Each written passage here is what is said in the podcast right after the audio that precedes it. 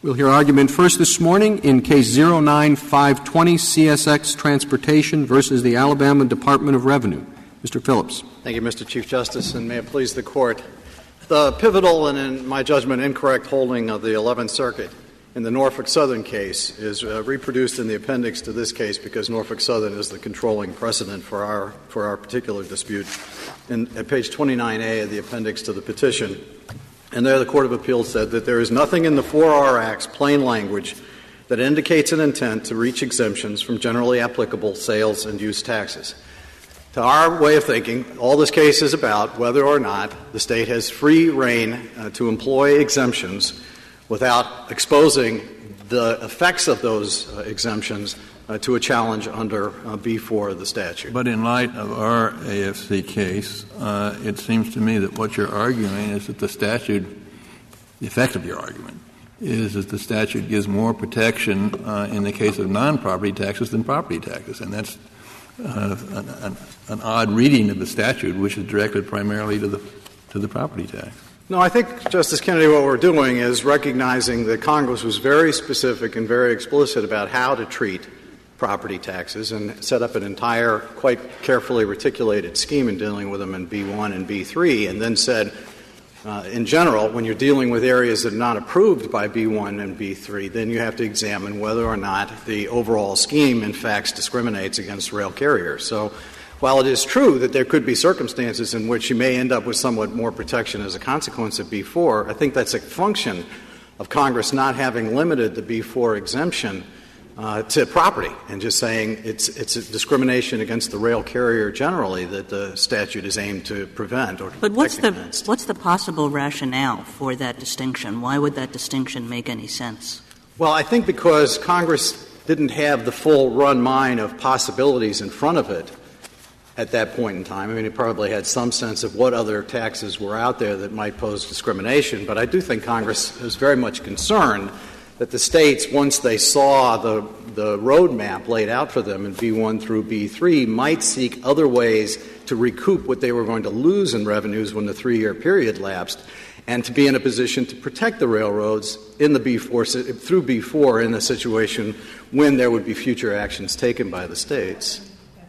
In the legislative record? The, not, there's very little in the legislative uh, record, Your Honor, because the the specific formulation of, of this uh, B4 uh, catch all provision comes in very, very late in the 15 year process.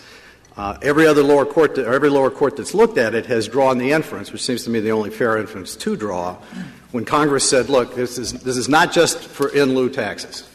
I mean, there, there was some debate about that going on between the House and the Senate, and the and the conference committee makes it clear. This is not just something that's adopted by the states in lieu of a broader property tax.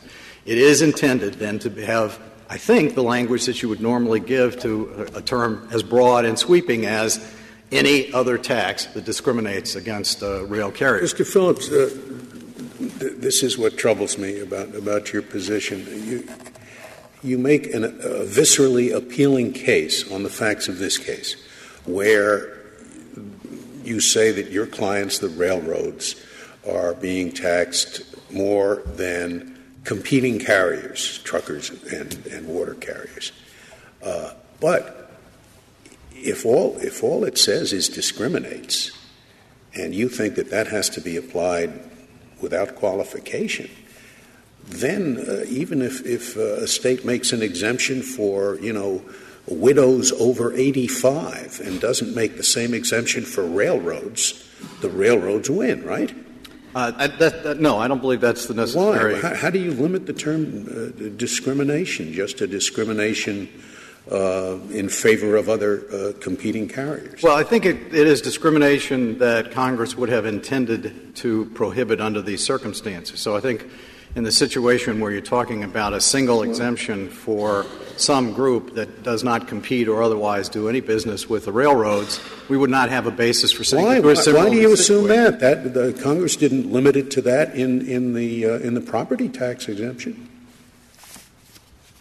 Well, it, it, it, it, did to some extent because there was a whole question about how you, you know, you had a whole comparative class that Congress defines in the property context. So you make a comparison between industrial and commercial property and the railroad's property. So Congress defined the comparison class, but I don't think it's a but, fair. But not, not just uh, industrial and, and, commercial competitors with the railroads the railroads were to be given, uh, you know, the, the, most favored treatment of all, of all uh, industrial and, and, and, commercial entities, I, I, think. To be sure, Justice Scalia, but it was still, as compared to the entirety of the commercial and industrial property base, and it was, and, and the analysis has traditionally been. And uh, the averages of the commercial and industrial property, and so you, you know, part of the problem here, it's not a problem, but you know, one of the reasons why you can't make direct comparisons is that because of ACF Industries, you don't evaluate exemptions under B1 to B3. But in this case, correct, correct me if I'm wrong, uh, off-road users, agricultural users, and construction timber companies have right. the same have the same tax structure as the railroads. Right. So there is an objective reference, neutral, and it seems to me that that's it's quite rational to put the railroads there and not in the category of road road users. Now, if unless you're arguing the discrimination has, has to have a purposive component, uh, that might give you a different case. I'm, I'm, not sure you'd prevail on that either. Well, but the, remember, Justice Kennedy, we don't even get to this issue if what you say is that we're going to take all exemptions off the table. And I guess I'd go back to Justice Scalia's point, which is that there's a reason why this is a, viscerally satisfying case, because we're talking here about a discrimination. You know, when Congress says we want to dis- we want to eliminate any tax that discriminates against, the one thing it seems to me clearly Congress did not intend to exclude from that was a tax that discriminates against the the immediate direct competitors of the railroads in a way that would undoubtedly undermine the stability, the financial stability, and I, I success of the railroad. The concern was that, that the interstate actors should not be disadvantaged vis-a-vis the home people, the local businesses. And that was what was achieved. But you you are not complaining about discrimination against the railroad in comparison to local businesses. You, you are complaining about uh, that you, you're not getting most favored nation treatment vis-a-vis other interstate carriers. That, that's correct, Justice Ginsburg. But I think the premise of your of your question is the place where we would probably differ, which is to be sure Congress intended to protect interstate carriers against uh, discrimination in favor of local operations. Uh, that's clear in B1 through B3 and, and otherwise pervades the legislative history. But there's also a significant amount of discussion in that same legislative history to encourage intermodal competition, that is, competition between the railroads and others, both intrastate and interstate. And so it seems to me the, the statute that prohibits all discrimination against rail carriers, identified as carriers, is well, one suppose, place where you would. Suppose a tax were structured so that um, the same tax applied to railroads and, um, and uh, in motor transport. But because of the way the tax was uh, assessed, uh, the railroads paid far more per mile than than than, than the uh, rail than the road transport. Uh, could the uh, railroad then come in and say, "Oh, we want to be like the farmers. We're off road." I mean, I can see you making that argument. I, I in, in, case, number, in case number two, welcome back. You, that, that's going to be your argument. Well, I'd always like to come back, but I, I don't. I, I, think the answer to that is that again, I think the the court ought to interpret the term discrimination against the clear objectives the Congress intended to fulfill when it protected the railroads this way. And the two protections that are embedded in there is one that Justice Ginsburg identified, which was to protect them against local interests in a way where they had no political influence. And the other one is to protect them against their direct competitors in the intermodal competition realm. And if it's a, comp- and if it's a discrimination that doesn't achieve either of those, then it seems to me you either say they are uh, not similarly situated or you would, hell, you would hold that the state has a legitimate reason for doing what it's doing and that that's just not a discrimination within the meaning of the statute. The, so, so 85 year old widows uh, uh, would be covered. That, that would be a discrimination because, you know, they're only resident 85 uh, year old widows who are covered, right? Well, they would have, a, they would be, to be sure, a local interest, but I think the, the problem with this is, and it goes to the core argument that the state makes, which is, you know, how, do you, how are you supposed to define local business for these purposes? And I don't think the, an- the answer to that is, I have no way to know that because Congress didn't purport to define the comparison class for purposes of B4. But it seems to me that when Congress says I, I agree other with that. tax, I agree with that, and that that that makes me suspect that Congress didn't uh, didn't uh, want uh, uh, to uh, uh, forbid exemptions in in uh, in B four. But it seems to me quite un, I mean, but the, the flip side of that argument would, would be to say if they imposed a tax of 4% on the railroads and 2% on 85 year old widows, that would be challengeable under B4 because it's not an exemption, it's a differential. And that, and that the exemption down to zero is tax is char, uh, attackable under B4. It seems to me the right answer to this is there's no reason to include your widow as a as a relative comparison class for purposes of B4 and get out of that problem, as opposed to setting this up. To me, the fallacy of this analysis is to try to use exemptions and say that there's something special about exemptions beyond the B1, B3 context where Congress clearly acted, recognizing that it had to protect the state's ability to have exemptions for property taxes. But then Congress goes to non property taxes and to other taxes not covered by B1 and B3. Then it seems to me you have to, you just should change the analysis. Look at whether or not similarly situated are being treated differently and if there's any kind of state justification for that. And if not, go through the analysis in the way and, and protect the railroads precisely the way the Congress meant for them to be protected. Mr. Phillips, are you saying that, that the railroads have to be taxed in the very same way as, say, uh, the, the trucks? Because one answer to your argument is well, they haven't uh, created a non tax situation for the other interstate carriers. They're just subject to a different tax. The motor carriers have to pay motor fuel tax. So, are you saying to the state of Alabama, you have to have the same uh, sales tax, use tax for everyone? You can't have a motor fuel tax for one and a sales tax for the other.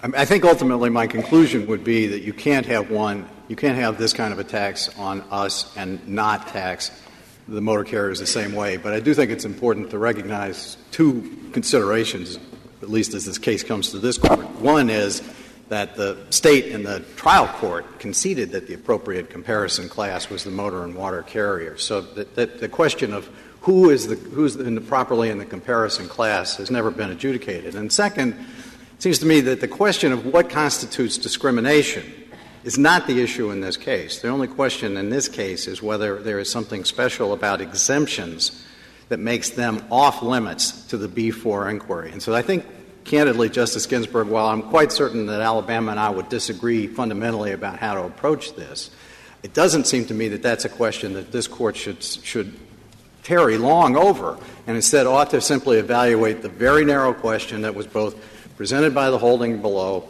and presented in a petition as it came through the, the Solicitor General's invitation stage, which, again, as I say, very narrowly focuses exclusively on exemptions. Well, and why isn't the, us to have- the, the course for the court uh, taking account of what you said that the the um, provision about other taxes came out very late in the day.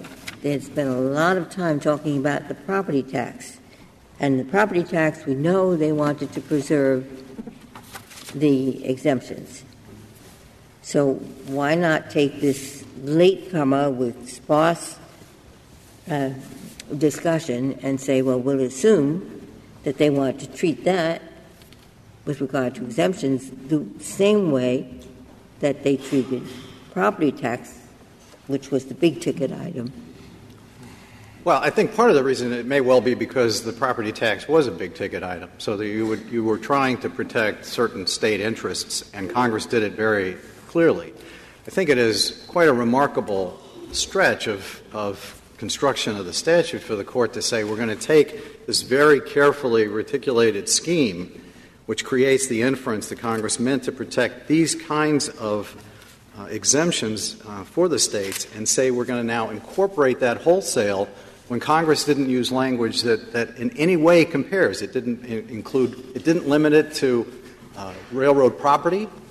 It didn't define a class in any particular way, and instead basically said what we need here is something that will protect the railroads when the states become more innovative and come forward with additional problems. And, and we will leave it to the courts. Unfortunately, I recognize that that's not the most satisfying solution sometimes, but we'll leave it to the courts to decide what forms of discrimination we would have intended to preclude because we're here to protect the railroads. If there are no further questions, I'd like to reserve the balance of my time. Thank you, Mr. Phillips.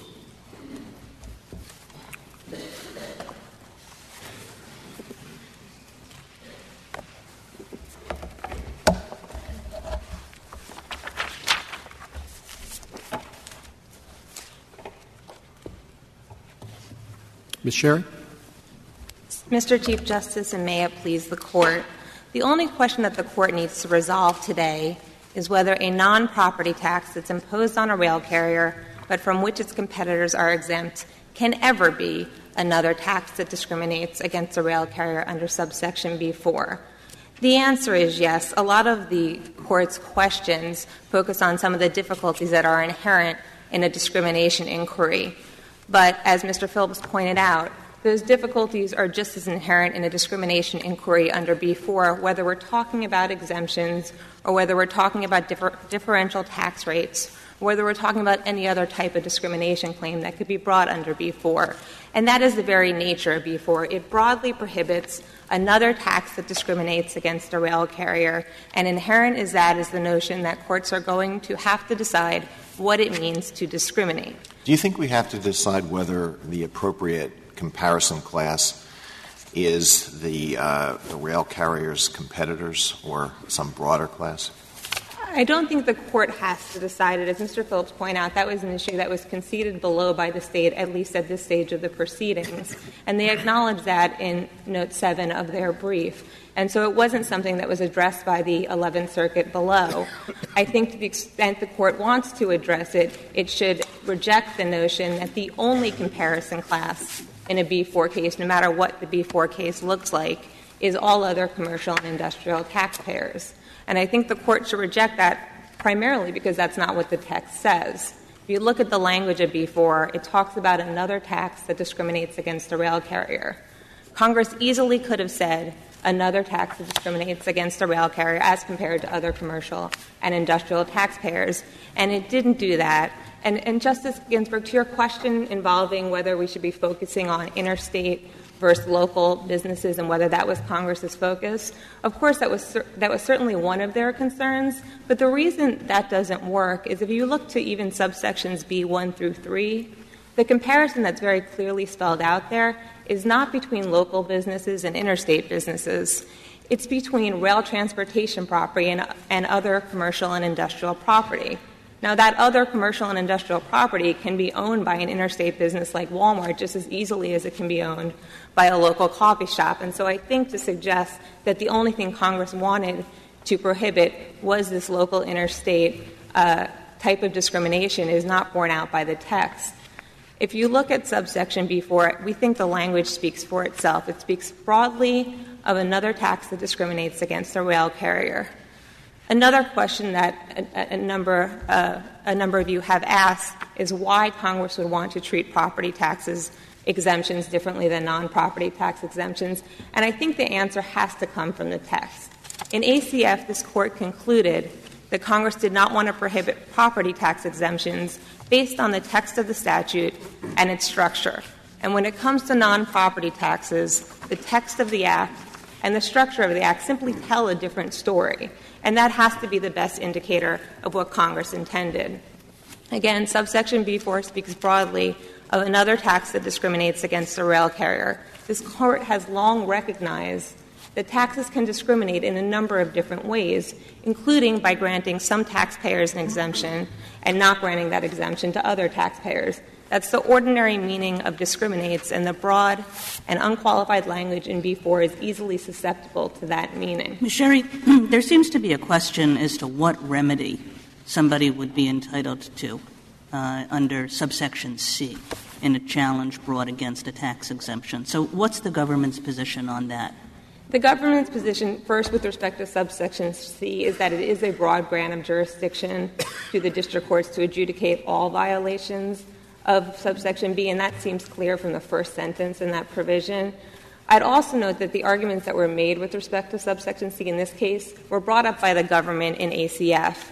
And in ACF, the government explained why the best reading of subsection C is a broad grant of jurisdiction over all violations of subsection B. That's clearly what Congress intended. While Congress intended to provide a substantive right for rail carriers to come into court and claim discrimination on one of the four uh, under one of the four subsections, it also intended to provide a federal forum. And the reason that it did that was because at the time, rail carriers were having a very hard time bringing claims in state court. The Tax Injunction Act was out there then as it is now, and it does provide an exemption, exception rather for when state court remedies are not plain, speedy, and efficient. I think Justice Kagan meant to ask, assuming that we say, yes, it, it, it applies, uh, exemptions don't count anymore, don't, uh, are included in whether there's discrimination. And the court finds discrimination between the way the railroad is taxed, the way motor carriers are taxed. What what then? What is the remedy? I think in that type of case, the remedy would be for the rail carrier to be exempt from the tax, and that's because what subsection C provides. Without, without putting on the, I mean, the motor carriers do have the tax. Oh, I, I apologize. I should back up. I'm assuming that, that when you said um, that the court found that there was discrimination, the court had already engaged in inquiry as to whether or not this other tax compensates for or provides a justification for any differential treatment. If the, the court were to find discrimination but find that maybe, you know, 50% of the tax was compensated by this other tax, it could uh, remedy that situation by only enjoining, and it should remedy the situation by only enjoining the discriminatory portion of well, the tax. Well, but in any case, when you have discrimination, you can remedy it by reducing the, the tax, for example, in this case, on the railroad, or by increasing the tax on the people who are otherwise exempt. And a decision that I suppose would be left at some point or another up to the state. It, would certainly be left up to the state, and the state could choose to remedy it in, in any number of different ways, including the one that Your Honor suggests. But the remedy that's actually provided for in subsection C for the federal court to issue is to enjoin the discriminatory portion of the tax. And the focus no, is on the, the discriminatory, tax. The discriminatory portion of the tax may be regarded as the excess that's imposed on the railroad or the deficiency on, on the others. I, I think it's better understood as, as, as um, as speaking specifically to the tax itself and, and not to the tax exemption. And in fact, in the, at the cert stage, when the government suggested a reformulated question presented, it reformulated the question to better focus on the fact that this is a challenge to a discriminatory tax and not to a discriminatory tax exemption. And I think the state in, in, its supplemental brief at the cert stage acknowledge that that is the better way and the correct way, in fact, to look at these type of challenges and what the appropriate remedy would be. You present the case to us as if it's either or, that we must either in disagreement with your position uh, say that it doesn't apply to exemptions, or that if it applies to exemptions, it must be remanded. Can't we say that exemptions uh, uh, are not covered by the Act unless the railroad is a target, uh, an isolated target, and it's clear that it's uh, discriminatory. I mean, do we have to have your either or position? I, I don't know that the court has to has to go with one or the other, but I think the court should not hold that it only applies to exemptions to the ex- to the extent it's the type of tax where it's generally applicable on its face, but everyone is exempt except for the rail carriers, or everyone's exempt except for the rail carriers and maybe some target, targeted and isolated group, as, as this court recognized in ACF. And the reason I think that is so is because that's what the language provides in B4. Certainly, Congress was concerned with taxes that would single out a rail carrier, but that wasn't their only concern. And, and an example I, I've thought of that I think helps put that into some perspective is I think Alabama would concede that if instead of imposing a generally applicable sales tax, it had a separate excise tax on diesel fuel for use in locomotives. And it was a 4% tax, looks exactly like the one we're looking at, except it's a separate excise tax. That that would be the type of singled out tax that could be challenged under B4. And it makes little sense to say that a, a state could basically insert that type of tax into a generally applicable sales tax, and that would be immunized from any scrutiny. The adverse economic impact on the rail carriers is the same whether you're looking at a singled out tax or whether you're looking at a generally. It doesn't make any, any sense. You're quite right, but, but Congress uh, thought it made sense in 1 to 3. So why doesn't it make sense in 4? I, I think that's the argument. I think the, the reason that Congress thought it made sense in 1 through 3 and the reason that this court in ACF concluded that Congress wanted to permit property tax exemptions is because of the language of 1, 2, 1 through 3 and because of the very specific comparison class that's provided there that's noticeably absent from B4 and in fact really wouldn't work in B4. And what I mean by that is if you look at B1 and you look at B3, it's a comparison between rail transportation property on the one hand and commercial and industrial property on the other. And as we all know, commercial and industrial property is specifically defined to. May I finish? You can finish the sentence. I don't know if I will get to the point, but. Uh, Uh, you use a lot say, of conjunctions. I'm not surprised. Don't even try.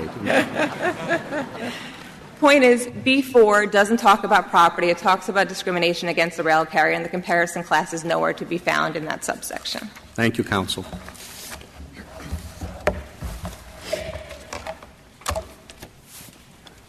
General Maze. Mr. Chief Justice, and may it please the Court, Justice Kennedy, you hit on the proper definition of a tax that discriminates in this case. A tax that discriminates under B 1, 2, and 3 is a tax that singles out railroads as compared to the general mass of taxpayers. So another tax that discriminates is a tax that singles out railroads as compared to the general mass of taxpayers. the pivotal question in this case is one raised by Justice Kagan and Justice Scalia, and that is why in the world would Congress, on the one hand, say you can exempt property taxes under this statute, but you can't? You, you, we are prohibiting sales and use tax exemptions when for 15 years Congress never had a single hearing, a single study, and never even heard a single complaint from the railroads about discriminatory sales and use tax. Well, it may be because the universe of non property taxes is uh, uh, so infinitely large that there's a much greater room for much greater danger of discrimination. We know all states have property taxes. Right. But uh, again, I think the answer is what Justice Ginsburg was pointing out. That we would say the United States and, and, CSX still has not come up with a good reason. They basically said the United States said you just look at the statute and it tells a different story. There are three good reasons that Congress would have intended and the court should read property tax exemptions and non-property tax exemptions to be read the same way. And the first one is, is the one that Justice Ginsburg was pointing out. The purpose of the statute was to protect out-of-state, interstate businesses from being easy prey in the state legislature. They don't have voting power. But if you put an interstate business in the generally applicable tax scheme, that means they're paying the same tax as the local businesses and the local taxpayers. They are protected. If the tax rate goes up, the local businesses, the local taxpayers will protect them. If too many exemptions occur, the local taxpayers and the local businesses will protect them. Well, you're arguing in favor of uh, you're arguing in favor of a very idiosyncratic interpretation of the concept of a discriminatory tax, aren't you? In, in, almost any other context, granting tax exemptions to one group but denying them to another group would be viewed as, uh, if there isn't a good reason for drawing the distinction, as discrimination, wouldn't it? Yeah, so I, I definitely agree. As an abstract matter, an exemption could be a tax that discriminates. But what Congress has taught us in 1 through 3 with regard to property taxes is you can grant an exemption, and Congress didn't want to. And they also told us. And it did so with explicit language by in, in uh, subs, what is it, uh, A4, by referring to property that is subject to a property tax levy. So what you're saying is that the, the ordinary interpretation of the concept of a discriminatory tax should not be applied here because Congress used specific language to take tax exemptions out of the determination of discrimination under other provisions. Uh, my, what my, sense does that make? I'm, so, I'm sorry. What sense does that make? Where the fact that they specifically took it out of some provisions but not out of this provision, you think leads to the implication that they meant to, to put it in here, too, where they could have easily used language here to put it in. Right. Well, I would say that Congress wasn't even thinking about non property tax exemptions when they wrote B4, but, but the answer is our argument is to say that we understand from the structure of the statute as a whole that Congress didn't intend to preempt the state's ability to issue tax Excuse me, may I, may I pose a hypothetical so that I understand, and I think it follows up on what Justice Alito was saying. Let's assume all taxes are equal between water carriers and railroads, except there is an excise tax, 4% on the railroads, Right. 2% on the water carriers. Right. Everybody else pays 4%. On your theory, is that discrimination or not? No, because they're paying the generally applicable 4% tax. Again, remember, in the property But tax. this is not an exemption area, so you're, so what meaning do you give? I, that's what I'm trying to figure out. Are you saying, what meaning are you giving to discrimination at all? Other than, uh, unless we accept that the class always has to be the commercial class. I- I'm giving the meaning, the same meaning the court suggested in ACF, that is, B4 is a tax. Another tax that discriminates is one that singles out the railroad. Well, well, you can single out the railroads through exemptions. I mean, let's say you have a tax of $1,000 uh, dollars per mile per day for anything that uses a thoroughfare in the state.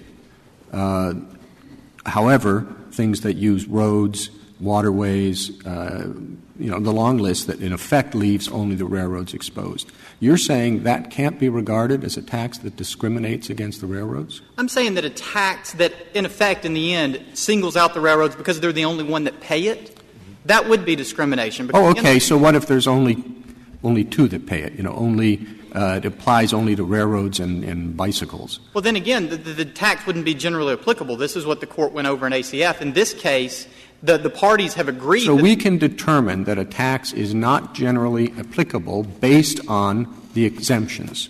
If everybody else is exempt, well, it's not generally applicable. If just bicycles are also exempt, then it's not generally applicable. We have to look at the exemptions to decide whether there's discrimination. No, actually, you're not supposed to look at the exemptions at all. If you think about property taxes, when you have a generally applicable property tax, exemptions are removed from the comparison class at all. All you're looking at are the, the, the businesses that pay the tax. And in that case, as long as the businesses that pay the tax are paying the same rate. which So if give- there's 100 businesses, where does the line between signaling out the railroad get drawn? When they exempt 98, when they exempt 97, when they exempt 95, or is it at 80? Where, where do we draw the, the signaling out? If a state says the general tax is 4%, but everybody but how many are exempted? Well, again, I would, I would say that you use the phrase, sing, I know that singling out is not the best answer, that the lower courts have looked at it. We've seen cases where even 80 percent, as long as 20 percent of the businesses in the state are paying it, it's generally What, applicable. what, because- what sense would there be for Congress to use the word discriminate and intend, in the hypothetical I gave you earlier, that railroads will pay 4% like everyone else, but their competitors, for no reason other than that the state wants to favor the water carrier, Right. is only paying 2%? What, what, what conceivable reason would Congress want that differential to exist? Because Congress understood that exemptions for individual business. I'm talking are- about an exemption. I'm talking about a rate difference. If, if you are giving a rate difference, a benefit of any kind to an individual business, Congress understood that that is important to the states. Let's say, for example, we have a business who's had an economic crisis, or we want to bring a new business into the state. Congress understood that's important to the state tax policy. The point of the statute was simply to put the railroads on equal footing. Again, if you think back to property taxes, we can treat trucks however we want to. We could exempt them, we could treat them at a different rate. As long as the railroads are paying an equal rate to the general mass, it's not discrimination. So under Suppose your there's a commodity that's, that is purchased by only railroads and one other class, and there's a 4% sales tax on this commodity, but the other class is exempt from the tax. Now, is that is that discrimination against the railroad? Can you even though- explain the classes again? Let's say there's some commodity that is purchased only by railroads and truckers. Okay. And there's a 4% tax on the commodity, but truckers are exempt from the, from the tax. Is that discrimination against the railroad, even though it's, it's takes the form of, Uh, it's not discrimination against the railroad because it takes the form of a tax exemption? No, again, in that instance, like the court said in ACF, that would be a case in which the railroads have been singled out because only two businesses were paying the tax. One has been exempted, then the railroads are the only one left. But I think once you say that, you, that your argument that exemptions can't count as discrimination is destroyed. well, Because you're conceding that an exemption can constitute discrimination, right? At that point, as the court said in ACF, it's not an exemption scheme anymore. At this point, it's just a tax on the railroads. And again, there, there's no reason in the text or the structure or the history of the Act to treat property taxes any differently than, sale, than sales and use taxes. Well, then we need it, then you need to give us a test. And the test is whether or not the railroad is singled out as a target group for Yes. discrimination, something, something like that. And that's, that's, the, that's the test that Judge Posner gave in the pre-ACF case. That's the test that the court suggested in ACF. That's the test that the 11th Circuit used here. You know, one of the problems. I'm sorry, just so I follow, what, it- and that test says what? The test is a general, as long as it is a generally applicable tax that does not single out or target the railroads, it is not subject to challenge. In fact, the court. So that, and I'm sure I'm just repeating myself here, so that it doesn't single it out if there's one additional business or line of business subject to the tax, no matter how small that exemption is. you mean uh, how small the business is that's actually paying the tax? Right. I, that's a question for the court. Yeah, excuse me, choked. Um, that, that would be a question for the court, yes. Exactly. So the court can, has to decide, even when you're dealing with exemptions, whether or not that discriminates against the railroad.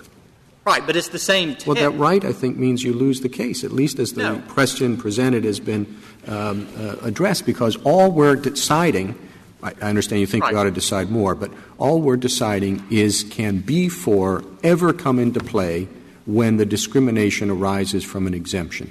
No, the question presented precisely is whether a state's exemptions of rail carrier competitors but not rail carriers from a generally applicable sales and use tax. In this case, we've already presumed that the fact has been established that this is a generally applicable tax. The, the 11th Circuit has already made that determination.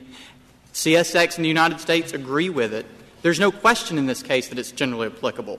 The only question is, is under the test we've just articulated, does it single out the railroads? No. Everybody agrees it's a generally applicable tax. Thus, as a matter of law, it cannot be another tax that discriminates. Again, So to answer that question, you're telling us that we have to define what discrimination is. I think inherently you have to understand what another tax that discriminates is before you can say whether something is subject to challenge as another tax that discriminates. You know, one of Justice Scalia's points earlier was to Mr. Phillips, there's no limiting principle if you treat property tax exemptions differently than non-property taxes. And not only can they change the comparison class, the railroads do. They'll argue against the states different comparison classes. For, take Justice Kennedy's example. If the local farmers are exempt, they would argue that that is discrimination against interstate commerce. Again, the phrase Congress used to bind the four together. We, we've had cases at the same time that Burlington Northern was arguing the diesel fuel cases on an interstate competitor class. They've turned around at the same time in Wyoming and argued that a coal transportation tax was discriminatory because it singled them out versus That's the general way, tax. that's what railroads do. But, uh, but it still doesn't get to the question that in courts in each particular case will be able to decide, to decide, even under your test, whether it singles out railroads. The only question I have is that whether singling out means railroads have to be the only business subject to it, or if it has to be, you know, some theory. Justice Kennedy was looking for a test, and I don't know if we've got a workable one, uh, to, to decide when it's really discriminating against the railroad and when it's the exemptions are just the way taxes normally work. And again, if we adopt the test, which we believe is the right test, the 11th Circuit's already done it in this case. This, this would be a question for another case. Again, there is no more generally applicable tax than Alabama's 4% sales. Don't you, haven't you just pushed all the difficult questions into the word generally applicable? I mean, imagine a fuel tax applies to everybody in the state, but then we exempt everybody who does business in the state with fuel, except for railroads. Right. All right. Now, you want to call that not a generally applicable class? Do you want to call it a, uh, a discrimination against railroads? I, it seems to me about the same question. Right. All right. So why isn't the easiest thing to say, since there's so many other questions involved in discrimination? Yes, the clause applies. What counts as a discrimination is an obviously difficult question, and we will send it back for somebody else to wrestle with this since it's so difficult. Here's the problem that the state has with that. And you, have almost channeled what Mr. Phillips said earlier that we leave it to courts to determine discrimination. Well, what's the choice? Well, this is a state tax. Under the clear statement rule, you know, we detrimentally rely on these statutes when we determine whether we can tax someone or not. Now, you know, if the courts were to say you can't prospectively tax because you lose, that's one thing. But we have taxed the railroads. I realize that, but what they're worried about is that somebody this having passed on the property level Right. thinks I have a great revenue raising idea. What we do is tax the New York Central. And then they sit down with a bunch of lawyers, and the lawyers say, oh, great, they come through this state. What we'll do is we'll have a tax that applies to all fuel, and then we'll exempt everybody except the New York Central. All right? Great. We've now found a replacement of the revenue that they just said in Congress we couldn't have in the first three provisions. Right. And, and again, that would be the test that we've talked about. It, Well, no, because it's, you're saying, oh, that's not generally applicable. They say, sure it is. Read the first line. Applies to everybody. And uh, so you say, no, no, that's a trick because of the second line. So now what we'll do is we'll monkey around with it a little bit and uh, we'll make it tough. All I am saying is that's precisely the same question in the, that context as whether it discriminates or not. I'm not saying it's an easy question. I'm just saying it might be clearer if we said, yes, the thing applies. Now go work out the hard question of whether you've got a discriminatory tax. And, and again, the, the problem we would have with that is now you're going to have two different definitions of what another tax that discriminates in B4 for property taxes, which CSX agrees applies to property Well, with property And taxes, the language is different. I didn't understand your last point. What was it? CSX argues on page 8 and 9 of the reply brief that with regard to property taxes, B4 would apply if the tax singles out the railroads. But now they're arguing another tax that discriminates. The very same phrase means any differential treatment of any kind when it comes to non-property taxes. To agree that the test would be different is not only not clearly required by the statute, it would be illogical because what happens is you can have an infinitely broad definition of discriminate. Any treatment that we do differently for non-property taxes is discrimination, which not only does it make them no most favored taxpayer, they might as well be considered charities, billion-dollar charities. We, we could never tax them at all because we exempt someone from every single tax we levy. For example, You're assuming how the court will decide the word discriminate. Yes. I understand what you're saying, and so would every other judge. And of course, it's hard to figure out in these contexts what is a real discrimination, but there could be obvious cases. And so, why cut out the obvious cases simply because it's hard in a non obvious case to figure it out? because Congress didn't clearly put in the statute that we want a different definition for discrimination. No, but there is no way, there is no way with the property. The property tax is tough. And once you start taking exemptions into account, it's double tough, and there's very little need, is there? Every state in the country has property taxes, and every state in the country has property taxes on uh, uh, businesses. And, and it might not be so that every state in the country has particular taxes on diesel fuel. And it might be that they don't have taxes on rails. Or they might be that, you see, so, so I, I, I, that's how I'm explaining it to myself. What do you think?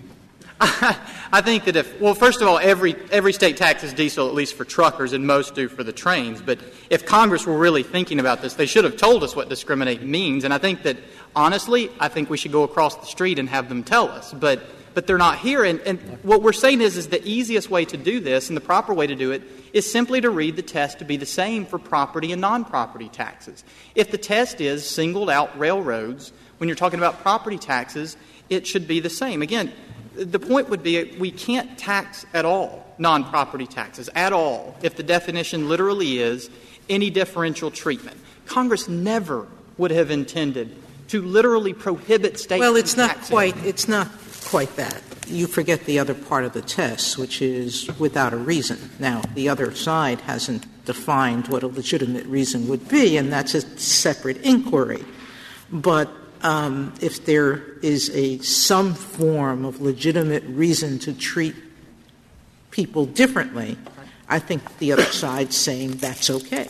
I, I, think the other side would tell you that we can't give a justification. Again, B1, Well, in their particular facts of their case, I mean, that's what they have to come up and explain to us what's the what's the um, defining principle of acceptable or unacceptable different treatment because uh, it can't be you're right. Logically, it can't be most favored taxpayer status. But that is logically what would happen. Well, so far, yes, unless they can give a they haven't articulated a way yet to prevent that from happening. Yeah, but I, I, don't understand why you think it, it is it is more articulable on your theory than on theirs. I, I don't see how we're solving your predictability problem. You're worried about it. You know, we don't know how to tax anymore. I don't know why it's any more certain if we if we say uh, uh, the the key is whether it's a generally applicable tax than it is if we say the key is whether it discriminates against railroads. I mean, it's the same inquiry. So what do you care? It's just as just as unpredictable ex ante. It's exactly the same inquiry, whether it's generally applicable or whether it discriminates against railroads. Isn't isn't isn't that what you've been saying? What I've been saying, yes, is a tax doesn't discriminate. So it's tweedledum or tweedledee. Maybe we should, uh, you know, uh, dismiss this as improvidently granted. It doesn't make any difference. I, I would have no problem if you dismissed it as improvidently granted. I would, I would certainly accept that. And again, it, if the, the test is the same, the Eleventh Circuit's already answered the question. No, but it's not quite because this is the same problem I was raised. You've just shoved all the difficult questions into generally applicable. But you might think of some new ways of doing it, what they don't want. And so I'd worry about giving you just the decision where the word in the statute is discriminate. And nowhere does it say generally applicable. I'd somewhat worry about whether this statute shoves the same problems into two words that aren't there, as to rather leaving those problems for resolution under the one word that is the, there. The statute actually does use the word generally applicable. If you'll turn to page 25 of the joint appendix. I'll believe you, I'll believe you. well, but it, it makes a good point. In the original version of B3, you could not levy a tax against an ad valorem property tax at a tax rate higher than the tax. Well, the word, you are, the word, the word I was looking at is for. Impose another tax that discriminates against a rail carrier providing transportation subject to the jurisdiction of the board under this part. Now, I read all the words of for, and I found the word discriminates, and I did not find the two words generally applicable. Right. And you'll find the word discriminate at the beginning of the, the section as well, saying each of these discriminate against interstate commerce, meaning they all discriminate in the same manner. Again, if you think about it, when you have a specific provisions or several specific provisions followed by a general, you have to give some independent effect to the specific provisions. Here's the problem with CSX's argument. The independent effect that they're giving B1, 2, and 3 for property taxes is that they are narrowing the prohibition on discriminatory property taxes from the infinitely broad anything goes discrimination test for all property taxes, which again is illogical when the only thing Congress talked about for 15 years was discriminatory property taxes. Counsel, I, I, do you think um, Section 11501C is relevant to these disputes? Because one thing 11501C does is give the state a little bit of a break. They recognize that it's hard to have exact equality in terms of ad valorem property assessment. So what, what does it say? So you get a 5% wiggle room. Yeah. And couldn't you, if we rule against you when you get back and other state uh, officials say, look, the one thing we don't have to worry about is being precise. We've got some wiggle room, so we can exempt the, the 85 year old widow. We can you know, exempt the farm property. We've just kind of got to get it close so that somebody looks at it and they'll say, well, it doesn't really look like they're discriminating against railroads.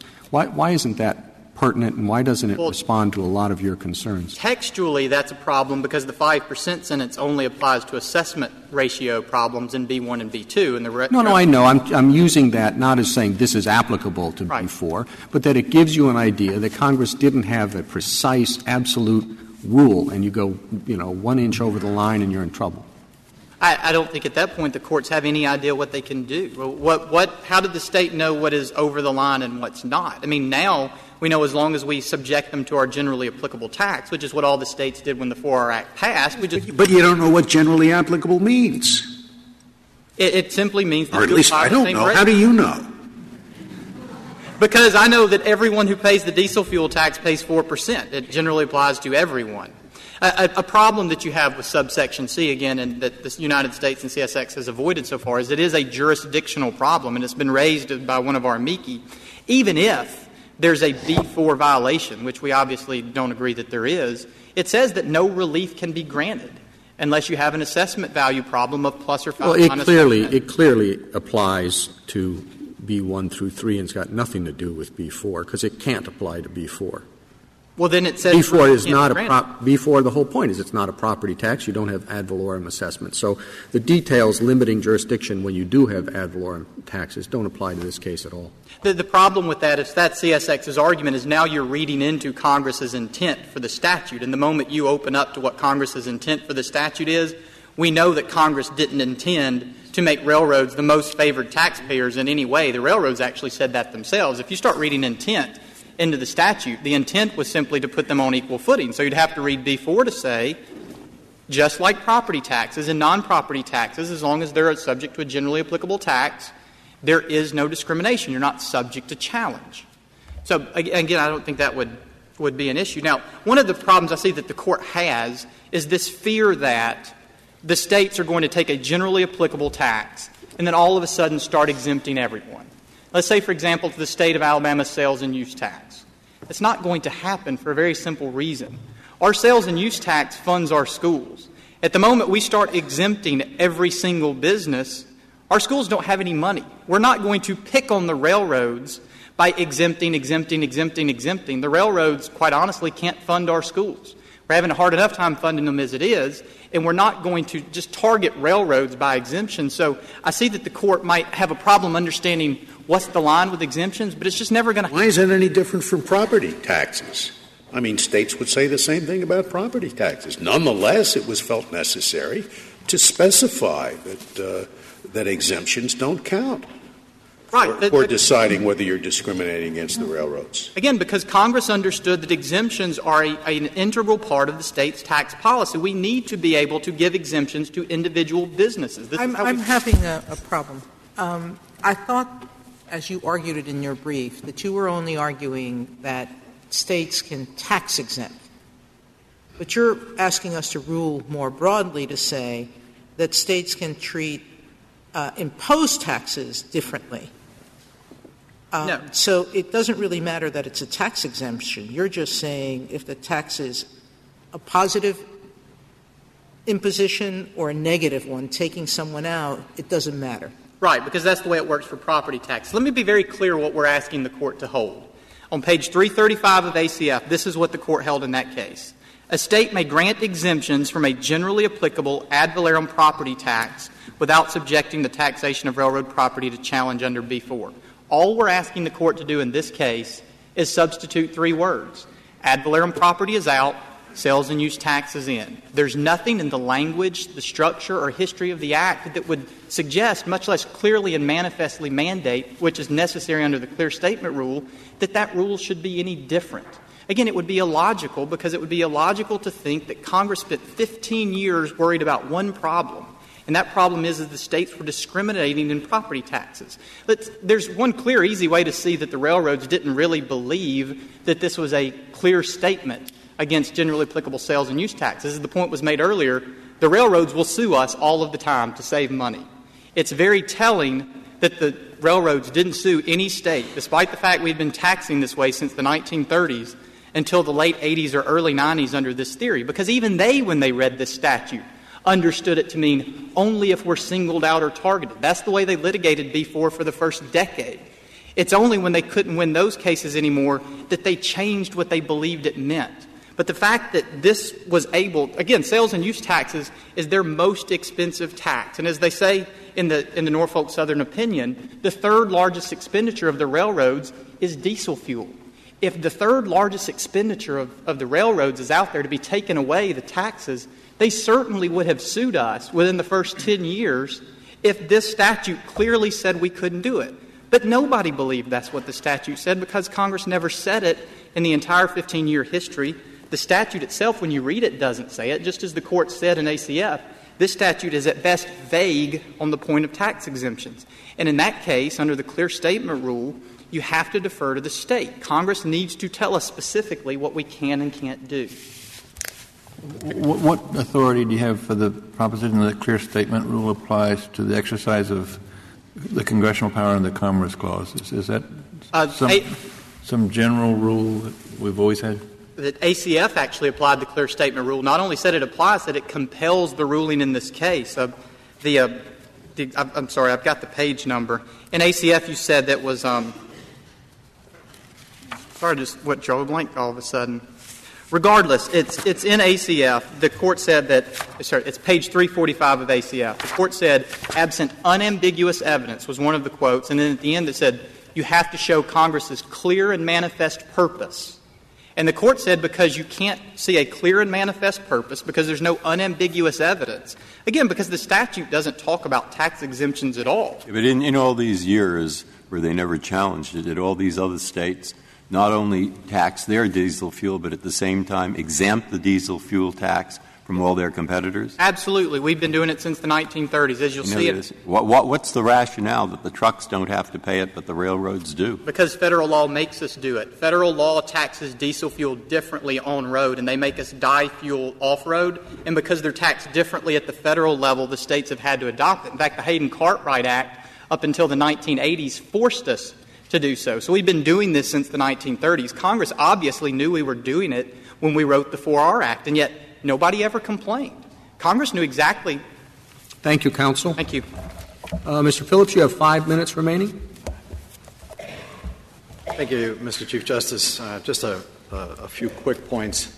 Um, first of all, uh, with respect to the reason why the states didn't challenge these tax exemptions earlier, uh, for some of us it's relatively easy to remember what the price of fuel oil was back in the 1970s. It was somewhere in the sort of 10 to 30 cents a gallon range.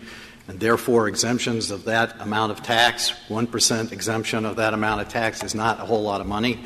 Today, the rates are $4 a gallon, and an exemption under those circumstances, particularly when you have a fixed rate for your major competitor, gives you a more than substantial incentive to uh, bring an action uh, under these circumstances. Uh, the notion that somehow the, the state has gone down this path because of federal law has not been true for at least 15 years. That statute was uh, repealed, and uh, Alabama could have modified its tax however it wanted to and chose uh, not to do so. Justice Alito, your hypothetical, I think, is almost exactly this case because, as my friend uh, indicated, diesel fuel is by far the biggest expense uh, that the railroads have. It's also a very significant expense for the motor carriers, and it is a pretty trivial expense for everybody else uh, in the in the state of Alabama. Mr. Phillips, do you agree that, uh, that, uh, generally applicable produces the same, requires the same inquiry as uh, discriminates? Well, you- you're ultimately going to have to come down to the same issue. And, and the problem is, and, and I, the reason why I, I, I find it hard to accept Justice Kennedy's formulation, which is simply singling out the railroads, because in, in ACF, the court sort of said, well, you know, we'll, we'll hold that out as a possibility if you're, doing- you know, be one thing if you're just singling them out. But it seems to me that in a statute like B4, where you, where you are more broadly and you don't have the B1 to B3 baggage to deal with property taxes, the idea that you would then limit B4 solely to the situation of singling out is, is simply so not a fair way to definition of characterize it. discriminate. Give me your working. Dis- it can't, as I start ask your adversary, can't be most favored taxpayer status. Right. It has to be that you know, the, the traditional and common understanding of discriminate is that you treat similarly situated individuals differently without, without a, an adequate justification. So, what constitutes an adequate justification? Well, it depends on the. It's going to depend on the tax, and, and I don't know the answer in this context, is because as Justice Alito's question uh, reveals. Well, it could be that the vast majority of diesel fuel is, is. You're going to grant an exemption, and you're going to treat someone differently because you're favoring them for a reason. Uh, people don't, states don't do these willy nilly. Either some enterprises or some individuals, like the 85 year old widow, you're sympathetic to her. Um, you want to encourage your water transport because it's an industry that's nascent in your state and you want it to grow.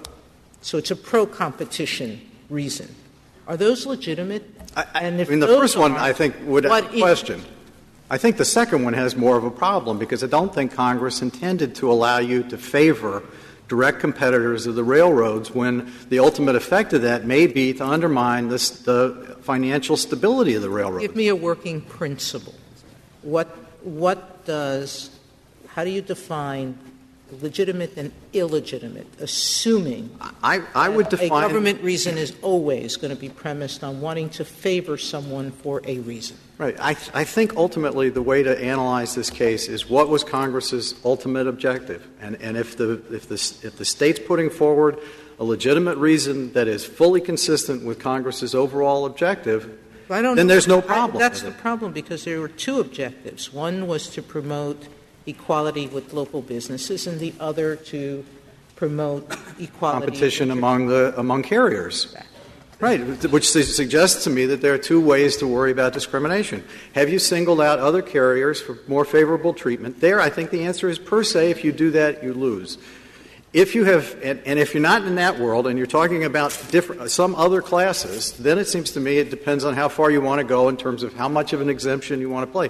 But the important part of this is still, and, and I think the questions to Mr. Maze reflected, is that you should undertake the inquiry to determine whether there's discrimination, even if the state happens to use the guise of exemptions as opposed to rate differentials or anything else. It's just nothing special about exemptions that takes it off the table. He proposes that federalism concerns and that ACF spoke to this issue. ACF said you should not extend the statute beyond its evident reach, reflecting the B1, B3, and B4 relationship, without a clear statement. That's not what we have in this case. Thank you, Mr. Phillips. Counsel, case is submitted.